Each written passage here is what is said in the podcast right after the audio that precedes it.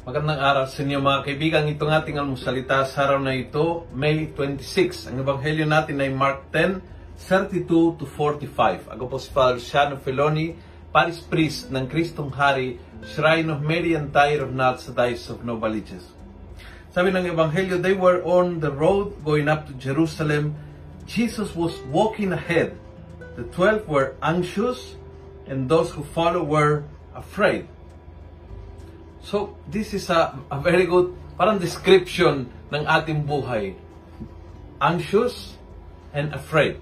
Siguro, ito ay nagde-define ng halos bawat isa sa ating, when I said ating is bawat tao sa balat ng lupa ngayon sa panahon ng pandemya. Anxious, hindi po nating alam kung anong mangyari, kung kailan maging okay, kung kailan maayos ang lahat, kung hanggang kailan ang trabaho, kung kailan mag-aaral, kung kailan babalik sa normal na buhay, anxious and afraid.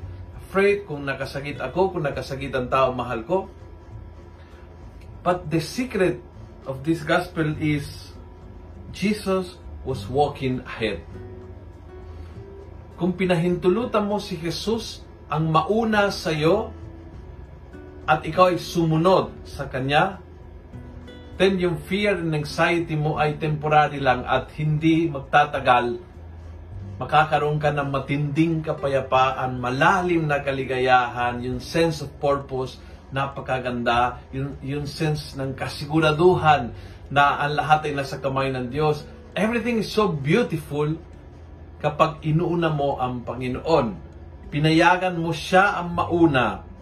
Siya ang magsabi kung ano ang next. Siya magdikta kung ano ang kasunod na mangyari.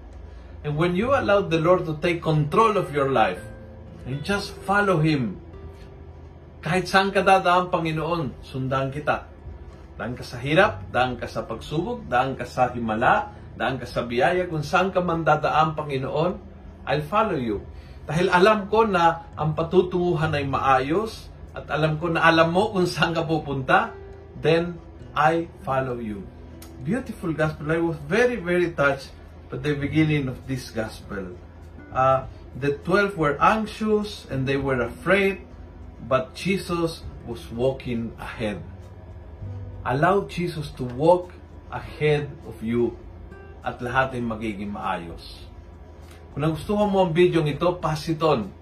Punuin natin ng good news ang social media. Gawin natin viral araw-araw ang salita ng Diyos. God bless.